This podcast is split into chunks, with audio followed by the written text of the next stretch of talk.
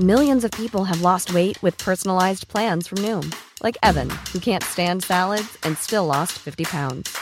Salads, generally, for most people, are the easy button, right? For me, that wasn't an option. I never really was a salad guy. That's just not who I am. But Noom worked for me. Get your personalized plan today at Noom.com. Real Noom user compensated to provide their story. In four weeks, the typical Noom user can expect to lose one to two pounds per week. Individual results may vary.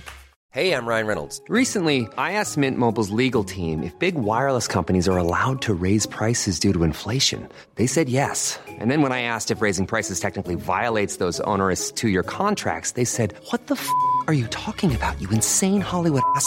F- So to recap, we're cutting the price of Mint Unlimited from $30 a month to just $15 a month. Give it a try at mintmobile.com slash switch. $45 upfront for three months plus taxes and fees. Promo rate for new customers for limited time. Unlimited more than 40 gigabytes per month. Slows. Full terms at mintmobile.com.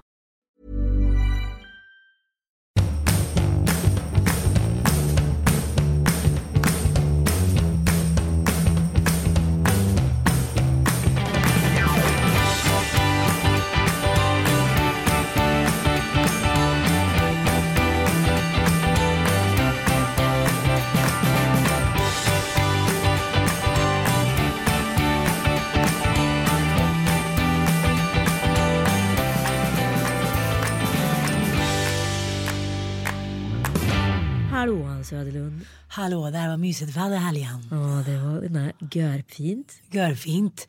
Jag tycker du eh, försvann bort från mig där på lördagen. Jag tycker du försvann bort från mig hela tiden för du var fan med uppbokad på varenda punkt på den här mässan. Det är vi så jag är, den gamla inventarien på Karlstadmässans barnmässa.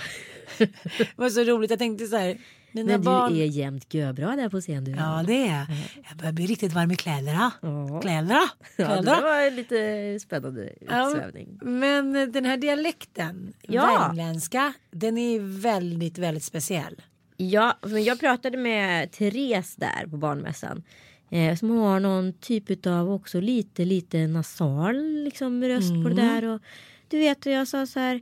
Ja, men I Stockholm är vi ganska rappa, snabba, bla bla bla i rösten. Och värmländska det är lite mer manjana på något sätt. Den är lite liksom sävlig och sällsam. Ja, men den har vuxit på mig. Ja, men jag älskar värmländska. Och jag älskar också den här Ack Värmland på fyran. Ja, och, men också, sen så älskar jag ju Lars Lerin. Ja, Ja, och när han pratar värmländska, jag blir så glad. Alltså, det sjunger i min själ. Men eh, finns det någon dialekt som du absolut inte klarar av? Ja, men det är nog min egen dialekt. Det vill säga närkingskan. Ja, För den är så himla ful. Alltså, den är så. Gnällbältet. Nej, du kan inte. Men den pratar mer så här. Hallå, hur är du? Den är väldigt snabb. det- Den är ja. väldigt snabb. Intensiv på alla sätt och vis. Vis. Ja, vis, vis. Vis, det, ja. Mm. Den är patenterad kan bara jag säga. Som kan. Från början. Det kan inte du göra. Nej, jag tycker faktiskt att du fick till det bra. Men du kommer också från Örebro. Ja, men det är det jag Örebro. menar. Den är inte Örebro. vacker. Alltså jag pratade ju också eh, Strömstamål och den ligger ju i besläkten både norskan och dalsländskan. Eh, Mm. Bohusländskan är väldigt gubbig och den är mycket mera grov och den är här nere någonstans. Den liksom snuddar ju ändå vid Värmland på något sätt. Man Ja, tror att den ska vara relaterad till göteborgskan men Mm. inte alls. Anita Fredrik Lindström Södlund. Ja, välkomna till Lille Lördag! Ja, välkomna. Men vi hade väldigt härligt. Vi hade connecting rooms. Vi hade connecting rooms. Jag hade med mig alla mina barn utom Bobban. Ja, blev ett litet missförstånd där. Nej, jag blev faktiskt lite sur på det. Ja, jag vet det. Ja, jag tycker det var lite konstigt gjort. Ja, fast det var ju helt ostrategiskt från min Okej, sida. men kan vi sluta navelfara och skåda och berätta hur det var? Ja, Jag och Anita Schulis bestämde att vi skulle på den här barnmässan där vi båda skulle arbeta och verka. Och så bestämde att vi inte skulle ta med minimänniskorna Bobovic och Tomalovic. Tomalovic. För att det ändå är liksom high maintenance med dem. Mm. Ha, sagt och gjort och hit och dit och det var väl inget mer med det. Och sen så när jag flyger in på morgonen i tågkupén med mina andra 73 söner då sitter Tomalovic där. det var ett helt rövarband som tog upp en helt tågvagn.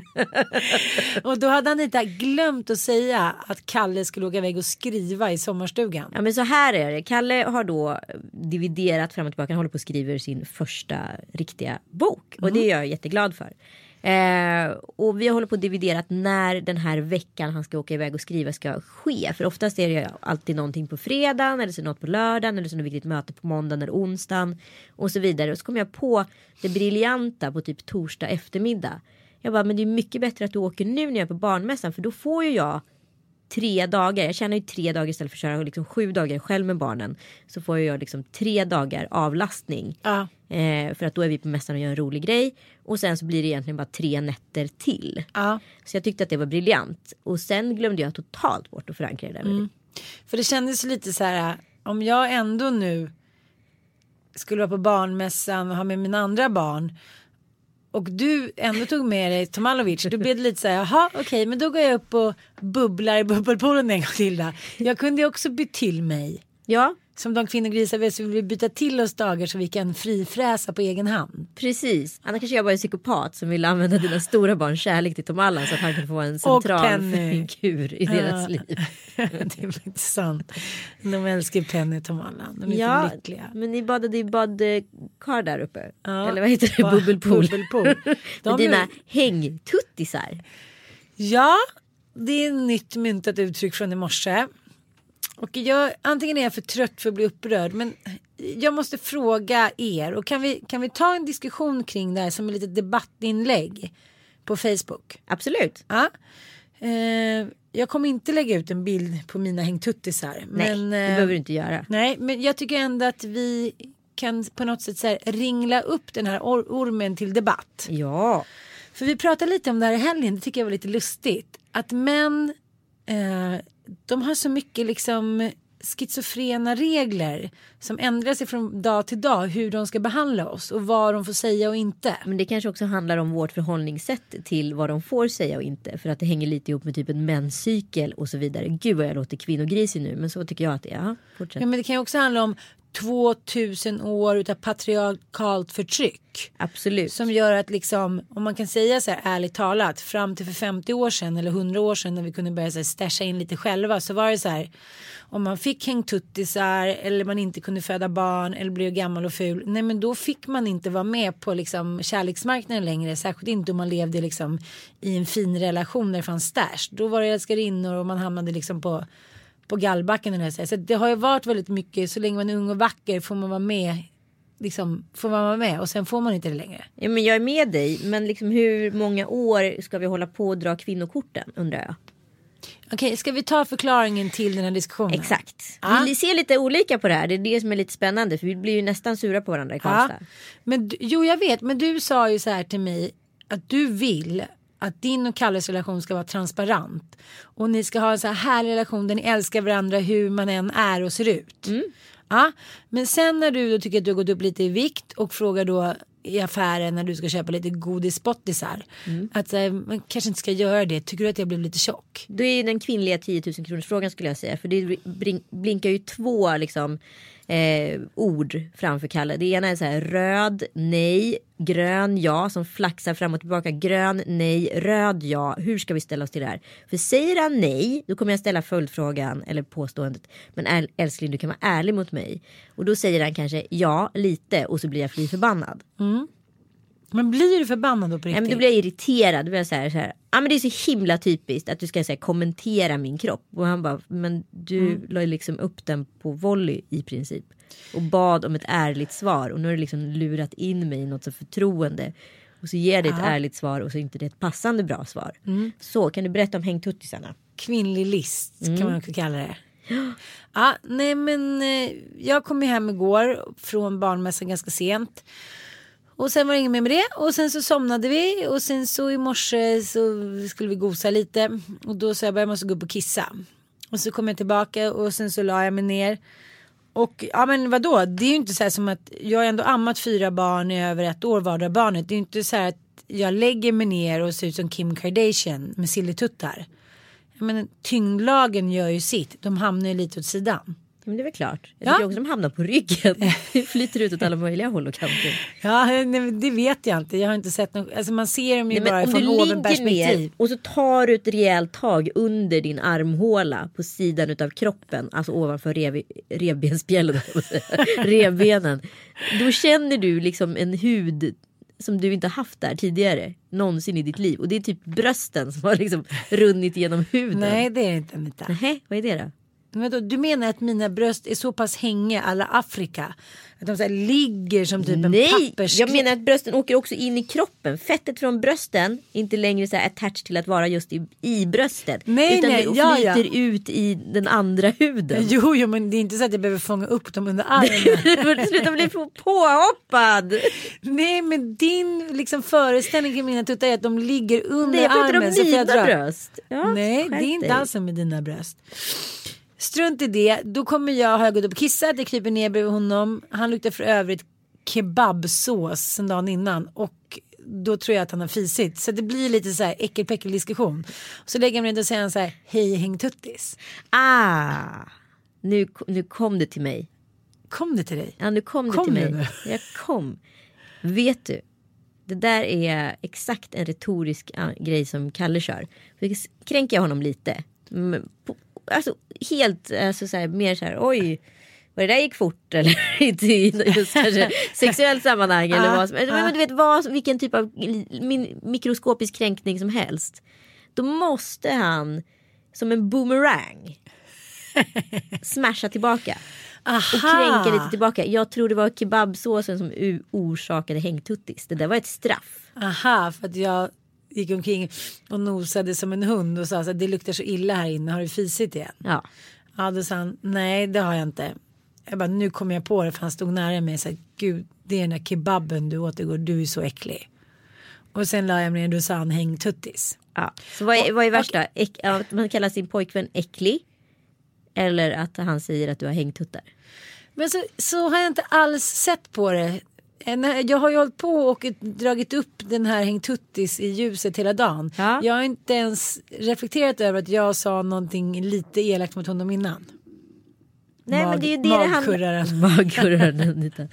Men det är det det handlar om. Det här är inget annat än ett mikroskopiskt straff för en kränkning ska ta ut en annan.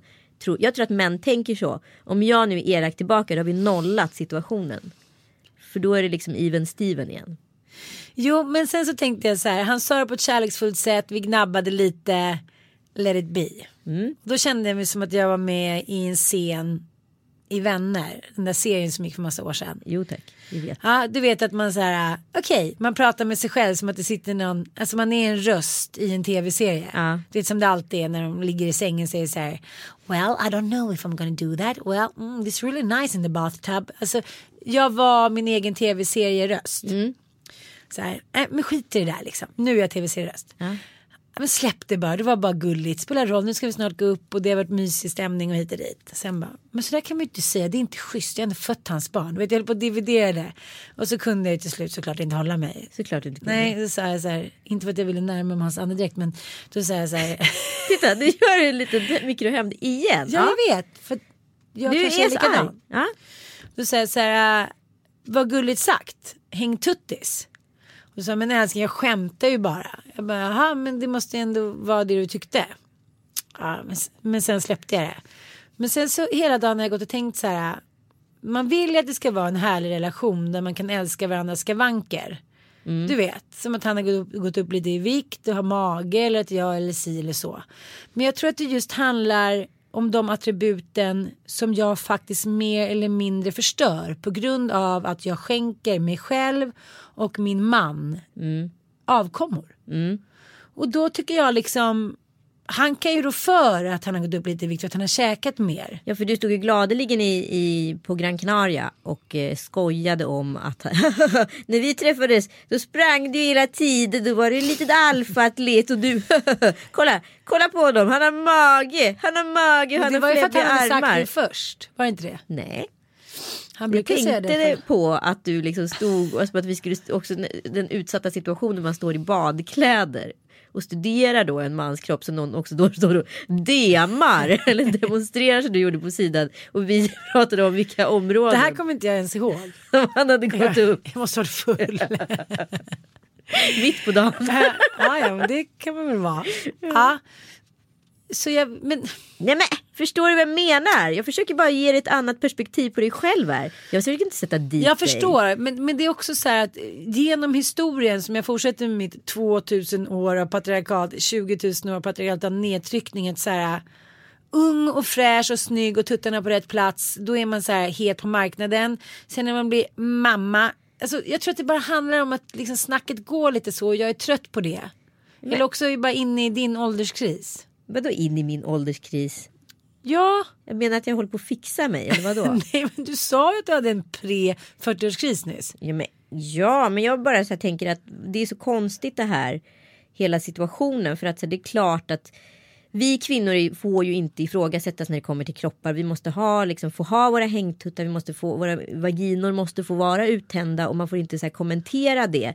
Men det är väl klart att en så här, average 16 centimeters snorreborre liksom känner skillnad på, ett, på 0 eller 14 barn. Alltså vad ska man säga? Men vi får däremot så här, skratta åt att mannens penis är för liten. Vi får skoja om att en snubbe har gått upp i vikt på ett ganska så här, kvinnogrisaktigt sätt. Och sen den dagen jag erkände mig själv som kvinnogris. så befriad.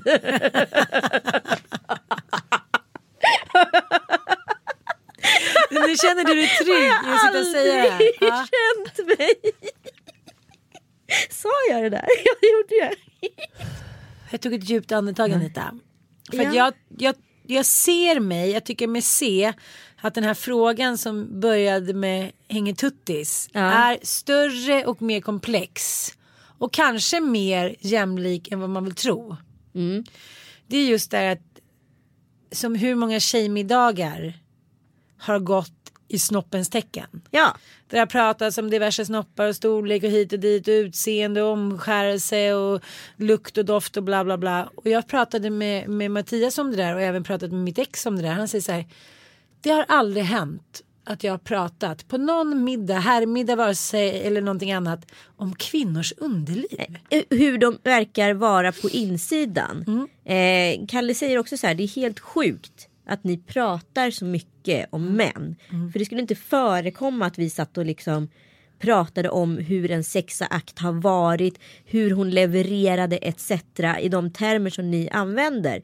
Vi kan prata om vad som är snyggt och vad som är fult och vem som var snygg och så vidare. ja, det- Men det oftast har- nämns ja. inte ens fult. Det där var faktiskt en överdrivelse av mig. Men ofta så här, var, men aldrig att de skulle gå in i detalj och prata om hur en vagina kändes på insidan. Under tiden tjejer på en tjejmiddag kan sitta och prata om storleken på kuken, hur den känns, hur sperman smakar etc.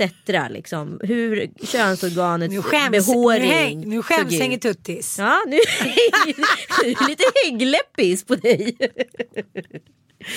Jag tycker faktiskt att vi är grisigare än män i mångt och mycket och försöker fortfarande rättfärdiga det här med liksom någon typ av 2000-årigt patriarkatdiskussion. Jag tycker att någonstans om vi ska uppnå någon typ av jämställdhet den här icke liksom, nämnda manskroppen som man får håna hur mycket som helst.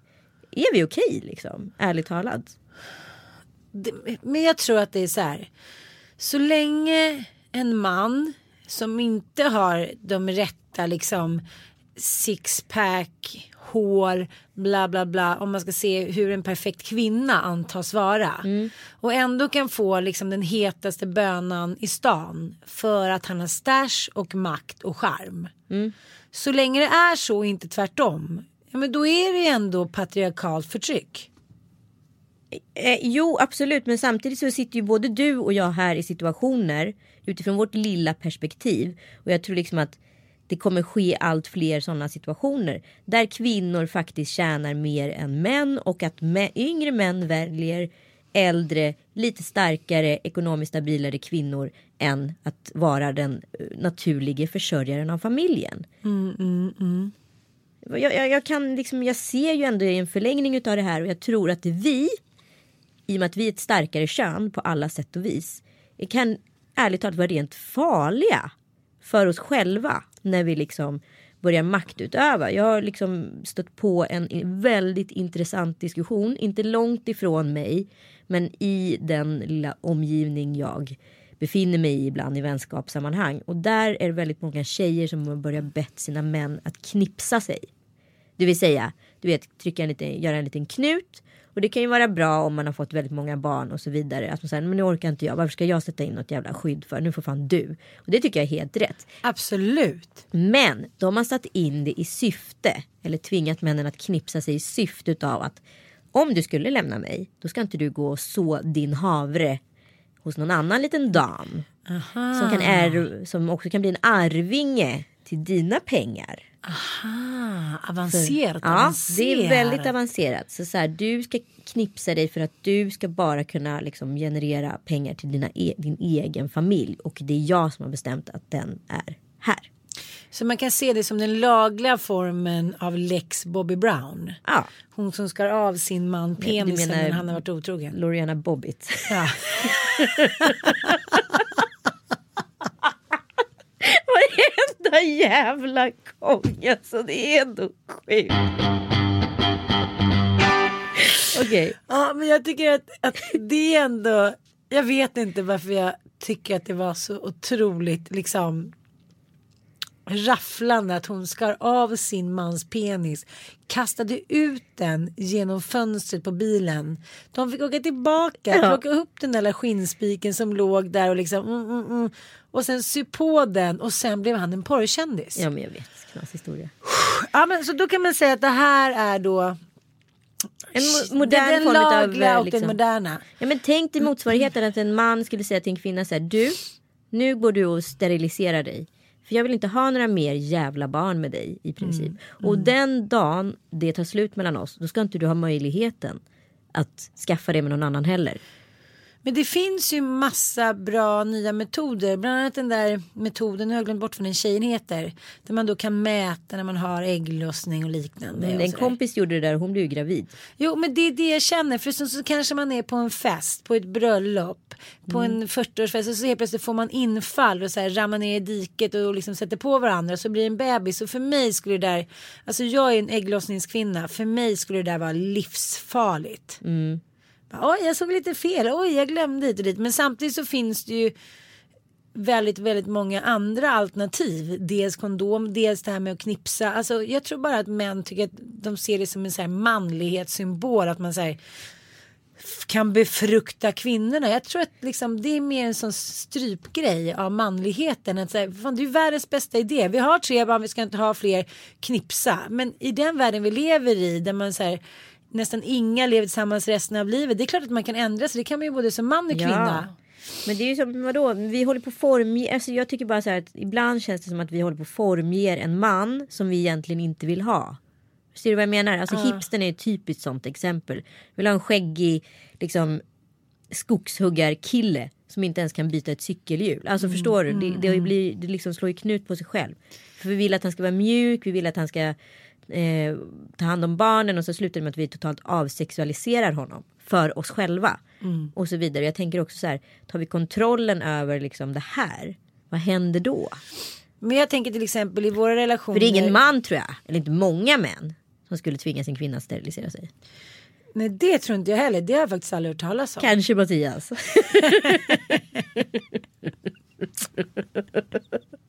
jag väntade på att få in den där. alltså. Det ska vara han då. Hänger Patti. Patti Smith, det är mitt nya namn. Ah, ja, nu kan jag släppa det. Ja, vi gick förbi det. Har du numret till Akademikliniken förresten? Ja.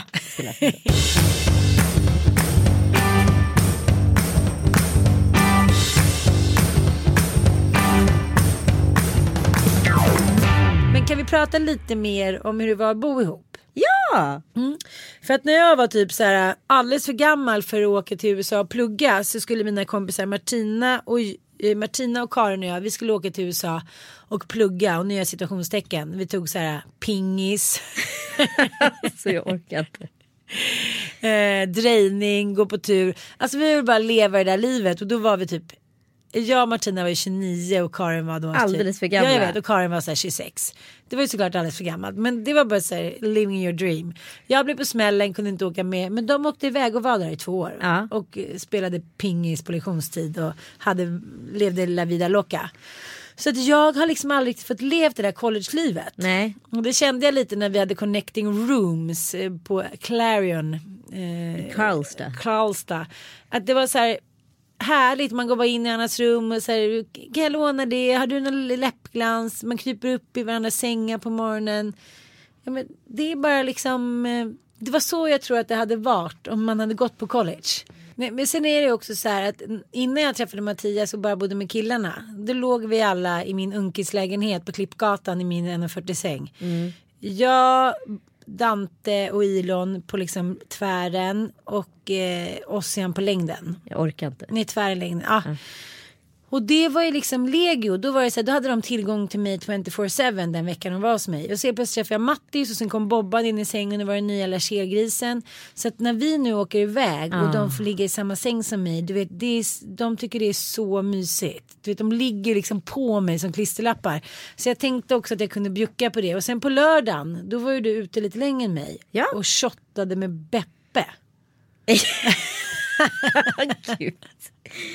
Sen fick du lite feeling när du dök upp och ville att jag skulle komma in till dig och snicksnacka. Mm, jag kände inte för det då. Nej. Nej. det var väldigt roligt för att det, det finns ju en är när man är på den här eh, barnmässan. För det är väldigt mycket olika bloggar utav olika åldrar och liksom alla blir mammor. De är mammor hela dagen och de är pappor hela dagen. Och de, De, de blir föräldrar så tidigt Ja, men- också ute i landet. Ja. Så är det faktiskt. Men de har ju också så här, de, de har ju tappat, det här känner jag igen hos mig själv. Så vi hade ju ganska seriösa snack, även fast det låter oseriöst när man pratar om att man köpte in shots. Men eh, innan shotten kom in så Vad var det för shot? det var en fireball. Jag älskar Fireball.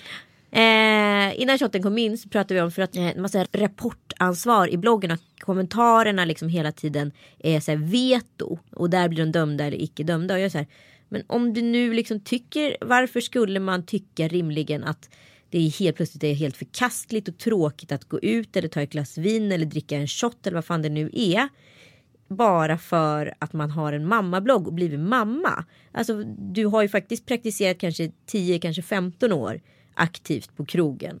Eh, och det finns ju ett intresse eller kanske i alla fall som jag tycker. Jag tycker fortfarande är sjukt kul att gå ut liksom. Varför med. skulle man helt plötsligt tycka att det blir tråkigt bara för att man blir mamma? Det är väl klart att du måste ha någonting som är helt åt andra hållet mot vad mammalivet är. Alltså sött och salt som vi alltid pratar om. Så därför fick jag feeling att sätta igång de här morsorna lite. Ah, det såg ut som Beppe satt vid bordet. Så jag beställde liksom in ett gäng shots. Mycket bra. Eh, och sen så lämnade jag i princip det här slagfältet som sen hade eskalerat till någon typ av utgång. Mitt lilla peptalk där kanske hjälpte till med en utgång och sen en efterfest. Så de hade varit ganska på arslet tror jag. Härligt för Ja, dem. ja. Jag kom ändå upp till halv tolv tyckte att jag var jätteduktig. Ja, men eh, tror de skrev om det här i bloggen dagen efter att de hade blivit bachelor och shottat med dig? Det tror jag inte. Men kan inte du svara på mig, du som också är mammabloggare men inte kanske så uttalat som de är. Att i början när man bloggar så tror man liksom att man har någon form av skyldighet att redovisa allt man gör. Exakt. Och så här, första känslan man kommer upp med är så här, nu tycker jag att det här är fel. Man får inte röka när man är mamma eller man får inte bli full eller hit och dit. Och så skriver de det.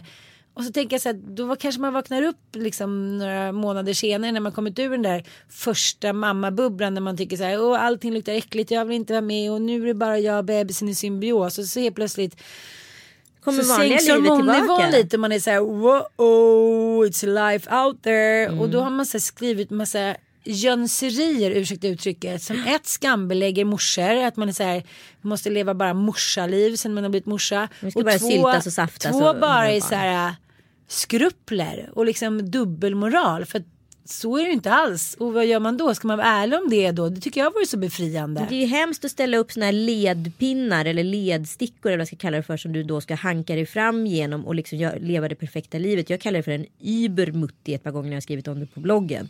Att man så här, skapar ett monster som du inte själv kan leva upp till. Och den enda som så här, straffas utav det är ju du. Så, så här, kommunicera inte det du inte vet att du kommer stå för om så här, två år. För att det kommer bara du förlora på, alltså Ja. i grunden. Nu blir det här väldigt branschrelaterat men väldigt många i Sverige idag har ju faktiskt en blogg och jag förutsätter att en hel del bloggare lyssnar på våran podd. Absolut, men jag pratade med en, en, en här framtidssiare lite idag och vi kom båda fram till att de bloggarna som kommer överleva tror jag är de som kanske blir lite mer liksom ja men ironiska och inte tar sig själva på så stort allvar och erkänner liksom hur det verkligen är. Istället för att det ska vara så här, titta här vad jag gjorde hemma, gjorde mat och hit och dit. Det finns ju några som fyller den kvoten, till exempel underbara Klara. Ja, ja, absolut. älskar ju folk, hon lever ju som hon lär. Men sen finns det ju liksom ett helt harem där under som bara så kanske vill leva hennes liv. Men så här, det kräver så jäkla mycket att leva det där perfekta ekologiska morsalivet. Men plus att så underbara Klara är ju kristen och hon dricker inte. Alltså det är klart att där i hennes liv fyller ju liksom det hon gör en annan funktion. För det är ju liksom hennes utlopp på något sätt. Men för någon som så här kanske inte alls har hennes livsstil. Då blir ju det mer ett så här förhållningssätt till att vara en perfekt mamma. Och, vilket kan bli ett ok. Eller? Absolut, ja men det är klart det kan bli. Men sen är det ju så här som jag pratade med min kompis Sasha.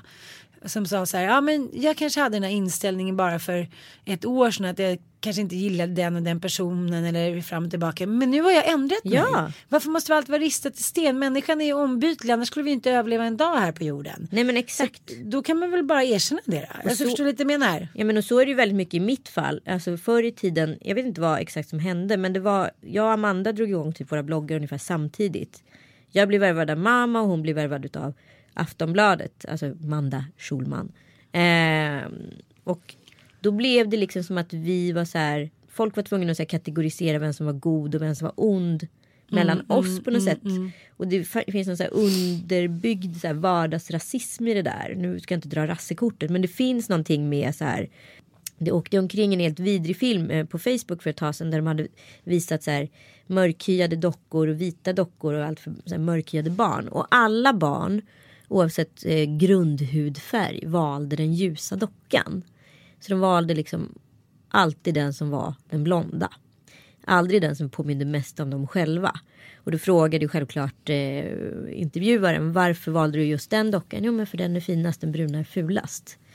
Den bruna är jätteful. Alltså det var så fruktansvärt att se.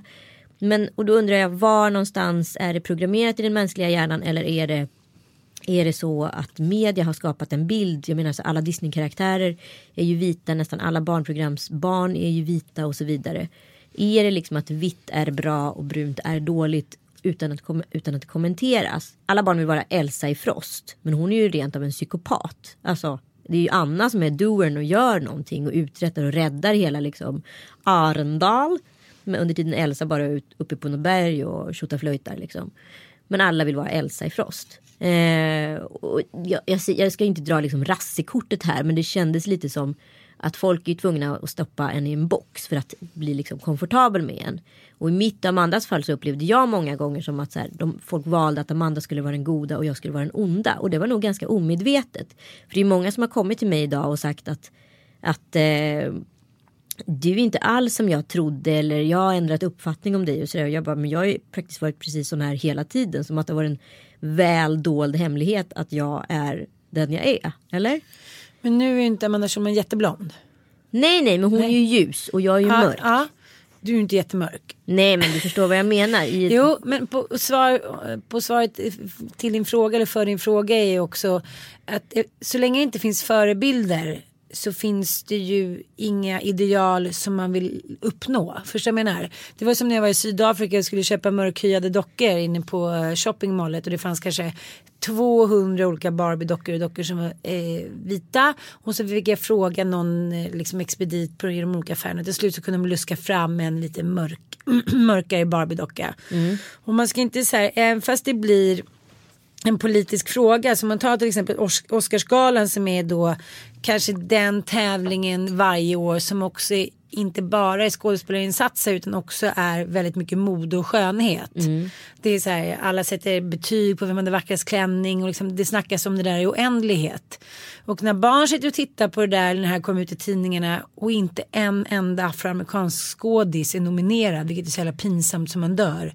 Jaha, då skapas det inte förebilder och det finns inga mörkhyade på omslagen för då, sen, då säljer det sämre. Jo men har man haft det tio gånger då börjar det sälja bättre. Det är som vilken kvotering som helst. Ja men det är som man säger till barn att när de ska äta liksom en äcklig rätt eller en rätt som de inte tycker om. Då säger, då säger man ju att det tar ungefär 10-20 gånger så plötsligt gillar man den rätten. Man måste ju utsättas för någonting. Precis, men det är som med bröderna Grimm och allting. Det har alltid varit så att den blonda prinsessan är den goda och den mörkhåriga är den onda. Det är Häxan här- är alltid mörkhårig. och- Ja, precis. Och man ska inte tro att sånt här bara går att så här ändra på föreställningar över en natt.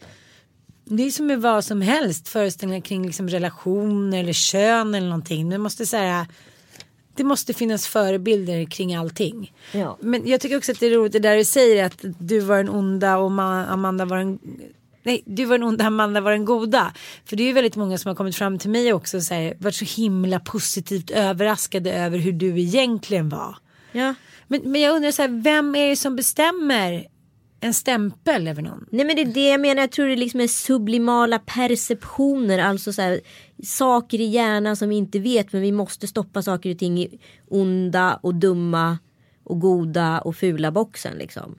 Förstår du? Att så här, ja och någon måste in någonstans. Och då, vi, man jämställer allt med allt hela tiden. Det är vissa människor, så kallade kändisar eller människor som är offentligheten som vägrar att tulla på vem de är. Som jag. Ja, som, ja men som du faktiskt. Och eh, även om jag kan vara autentisk och bjussa på mig själv så finns det vissa saker som jag inte skulle bjussa på.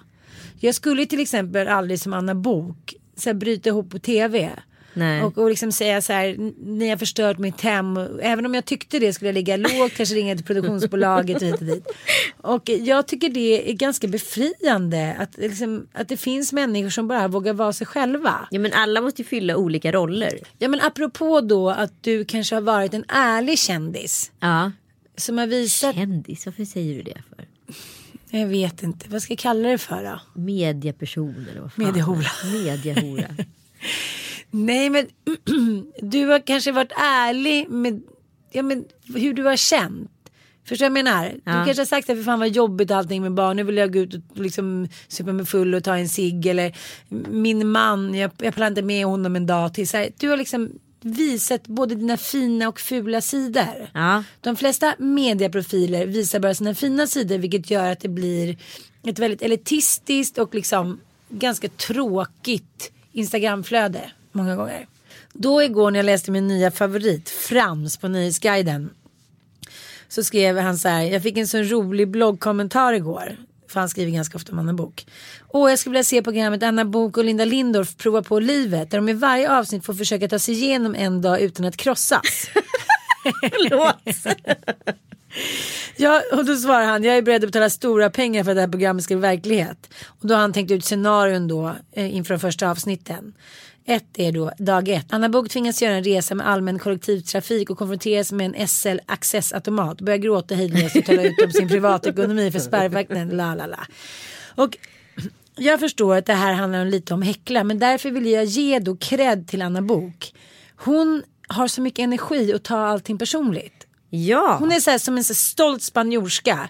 Häromdagen var det någon som hade sett första avsnittet av Så mycket bättre och skrivit lite så här gulligt på hennes kommentar att så här, Ola, Ola Salo var fin, hoppas resten av programmet också blir bra.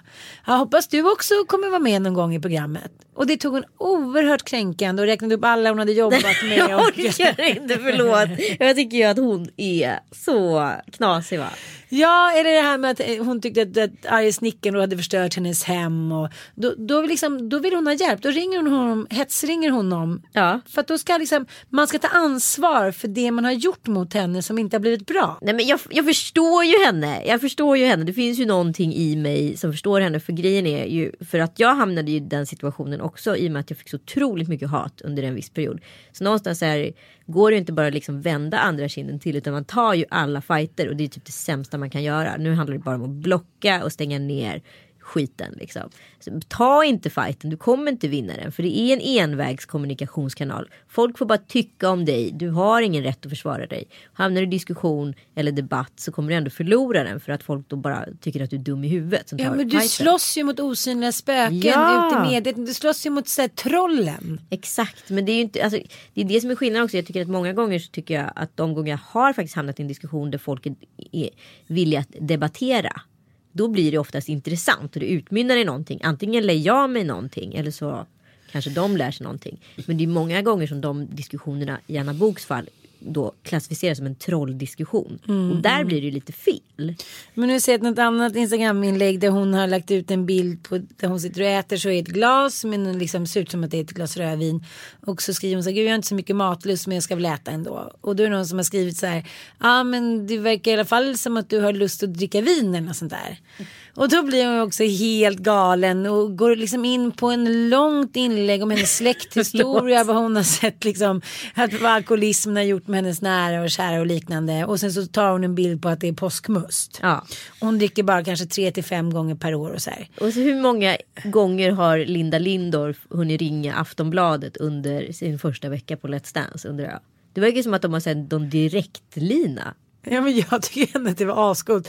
Att hon blev så lack när hon inte fick något pris för Farmen på Kristallen att hon drog därifrån. Ja och du Får var ju hemliga Linda Lindorff. Du drog ju också men du gjorde ingen grej av att ringa Aftonbladet. Nej, jag gör sällan det. Nej, men det jag menar är att utan de här människorna som tar strid för allting och tar allting personligt, då blir ju världen mycket Ja tråkigare. men gud, alltså vilken krydda i mitt liv. Ja, alltså men- jag ja, men älskar Anna sånt Bok, här. Så här, vad skulle Sverige göra utan Anna Ja Bok? exakt. Ja. Det är det, därför också diskussionen om att Sverige ska inte ha ett kungahus. Jag bara jo det måste vi för vi har inga riktiga superkändisar. Nej. Vi måste ha kungahus för annars har vi Anna inte. Bok, Micke Persbrandt, Kungahuset. Det är några som vi måste Ja ha. vi måste ha dem helt enkelt. Så är det bara. Men apropå det här med naturlighet. Ja. och vara autentisk och vara nära sig själv så är det Mm. ju väldigt mycket håriga armhålor som börjar flashas nu på Instagram. Och Mm. då tänker jag så här, om man då har varit rakad hela sitt liv och då ska göra det naturligt att skaffa hår. Är det då naturligt? Förstår du hur jag tänker? Jag fattar, du menar omvänt att så här, en annorlunda familj idag är en familj med ett barn. Exakt. Och en normal familj är en familj med fyra barn. Precis. Aha, jag förstår. Omvänd retorik. Men jag tycker att det är fascinerande för det, det har ju varit ett liksom utfall nu bland, bland annat Lady Damer och även Sanna Lundell då vår vän. Att de har gjort statement av och visat så här så här ser inte mammor eller kvinnor ut. Mer som ett statement kanske för att visa sina barn att så här kvinnor i 35-40 års åldern har, ser inte ut som små flickor. Nej. Och det kan jag gilla och där kan jag också känna att man bara hänger med bara farten att allting ska vara så välrakat och välansat och hit och dit. Men hur snyggt är det när liksom 35-årig kvinna kommer in på badhuset och är helt renrakad? För det så eh, blir ju eh, vaginan också äldre och kanske inte liksom En Ja. mint condition. Ja, ärligt talat. Och det tycker jag är samma sak som du och jag pratade om förut. Att när jag dejtade en yngre kille där när jag var singel, min lilla singelperiod. Och han sa så här, hur vill du ha den? Jag bara, korven, jag tar den med räksallad på. Snälla. Förlåt älskling. Ja, Härta härta som man säger i hörde Herta. Jag sa bara så här. Nej, jag vill inte. Vill du ha en porrpung? Nej tack säger jag. Det är inte min grej. Jag vill inte ha en elefant. Jag vill inte att Babar ska krypa ner i min säng och se ut som han är nyfödd. Jag vill ha en karakar. Jag vill ha en grottman. Alltså inte så. Nej, jag bara, säng- what? Nej, jag, jag, jag, jag gillar inte det där liksom att det ska vara renrakat och sixigt hit och dit. Jag vill ha liksom Ja, men du vill ha lite hår. jag vill ha lite hår och pung och jag vill inte att den ska se ut som en ensam blå elefant som söker ensam själ. Men jag gjorde ju en jätteblunder. Alltså det var verkligen inte meningen att såra någon. För att Sigge Eklund hade lagt ut ett klipp på en man eh, som senare Instagram tog bort. Som gjorde, smashade en pingisboll med sin penis.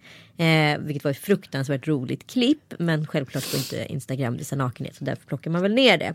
Eh, hur som helst så kommenterade jag då ganska ofördelaktigt den här killens penis. För han var väl runt 30. Jag sa såhär, gud han ser ut som min så här 20 månaders där nere. Och då satt en kille mellan ja, 20 och 25 vid det här bordet och blev liksom tapp, gjorde en så här, han försa sig själv kan man minst sagt säga. Jag, jag drog ner brallorna på honom bokstavligen för han bara, vad menar du med det? Och då var det uppenbart att han då hade den typen av rakning. Ja, ja. Och då säger det är så konstigt för män har ju oftast liksom hår från naveln och neråt eller hår på kroppen i övrigt. Alltså så här, var börjar och slutar punghåret? Det undrar man ju alltid på män. Liksom. Eh, Veckans fråga. Veckans fråga. Ja, men jag menar att benen är ju håriga och så kommer det här helt plötsligt jättekala liksom. Eh, pungen och penisen och det blir liksom det är som det skevar någonstans. Förstår du vad jag menar? Ja och det är som, som man ska säga, ja, men det är så fräscht när tjejer är helrakade för att bli renare och hit och dit. Det blir inte alls det. Håret rengör ju och självsanerar pullerullis bakterier och liknande. Precis. Så det är bara skitsnack. Jag säger så här, bring them on, eh, ju mer hår desto bättre.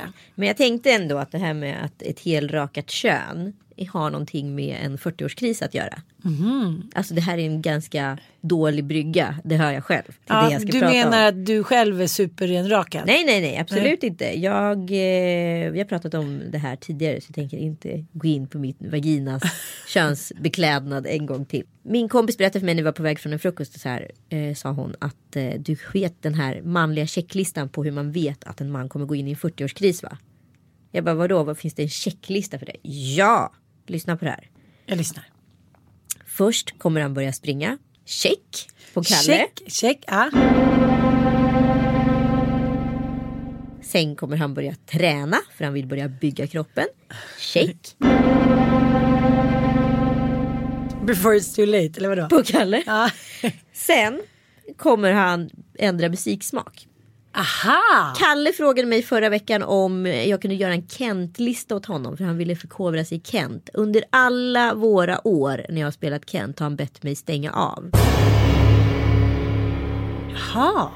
Nu ska vi på konserten. Nu ska vi på konserten. Så jag börjar känna så här, gud han är så på väg in i en 40-årskris. Sen, sen ska han byta jobb eller vara obekväm med det. Han har ju bytt jobb. Ja.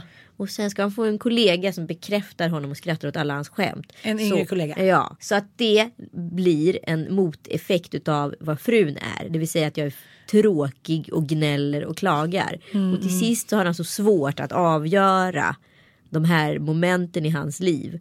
Eh, Så han själv, kommer ju självklart välja bort frun då och välja den yngre kollegan. Som tycker att allt är fantastiskt som han gör. Ja. Så tänk om Kalle är på väg in i en 40-årskris.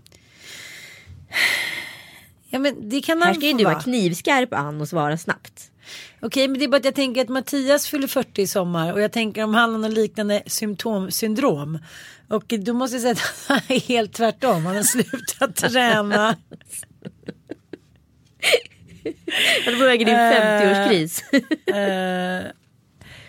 Han slutar lyssna på musik. ja alltså verkligen. Men han har slutat med allt. Betyder det att han är deprimerad? Mycket möjligt. Men så fruktansvärt rolig sketch på Facebook som cirkulerar. Där det kommer en så här pappa in på en vårdcentral. eh, Som ska till en läkare och sen är det några ungar som skriker i väntrummet. Och den här pappan är uppenbar småbarnspappa som inte liksom hört något annat än oväsen i flera år. Och så till slut så skriker den här läkaren till barnen som bara håller på och bråkar och brottas där bak. Bara, Can you shut the fuck up? Och det blir knäpptyst där inne. Och pappan börjar gråta utav blotta tystnaden. är det Mattias? Han har varit eh, om sig och kring sig helgen. Det har varit middagar och parkliknande händelser och det har varit brom, bromancing och de har käkat popcorn och kollat på film. Men han tycker det har varit tråkigt att laga mat. Ja. Han bara, jag skäms för hur många klämmisar jag gett honom den här. Nej. Mammas pojke så godis, komma hem och goda munnen, godis, godis, godis, godis, godis. Ja, men Ja. jag får säga så här. Jag, han kan vara inne i en begynnande 40-årskris. Men jag tror inte att det kommer påverka er relation till det sämre. Och jag tror inte att han kommer lämna dig för en yngre kollega som tycker att han är tipptoppen. För jag har ju svårt att slicka hans rumpa Ja, varje men- dag. Och skratta åt alla hans skämt. Jag skrattar åt många men inte alla. Nej, det går faktiskt inte att skratta åt alla skämt. Och då får man göra som jag gjorde på Kregge Häger och säga så här, du pratar så mycket nu och det är helt ointressant och jag går och lägger mig. Med det tackar vi för idag. Kvinnogrisarnas näste här på Acast. Tack för att ni lyssnar. We do love you. Vi älskar er. Puss! Puss!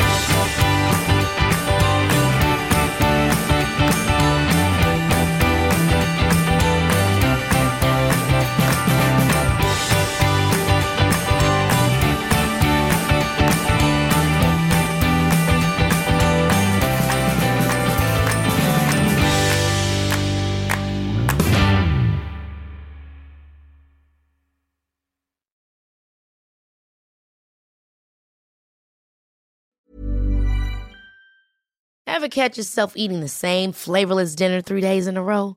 Dreaming of something better? Well, HelloFresh is your guilt-free dream come true, baby. It's me, Gigi Palmer.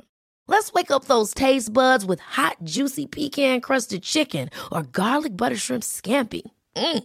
Hello Fresh. Stop dreaming of all the delicious possibilities and dig in at HelloFresh.com. Let's get this dinner party started. Planning for your next trip? Elevate your travel style with Quince. Quince has all the jet setting essentials you'll want for your next getaway, like European linen, premium luggage options, buttery soft Italian leather bags, and so much more. And is all priced at 50 to 80% less than similar brands. Plus, Quince only works with factories that use safe and ethical manufacturing practices. Pack your bags with high-quality essentials you'll be wearing for vacations to come with Quince. Go to quince.com/pack for free shipping and 365-day returns.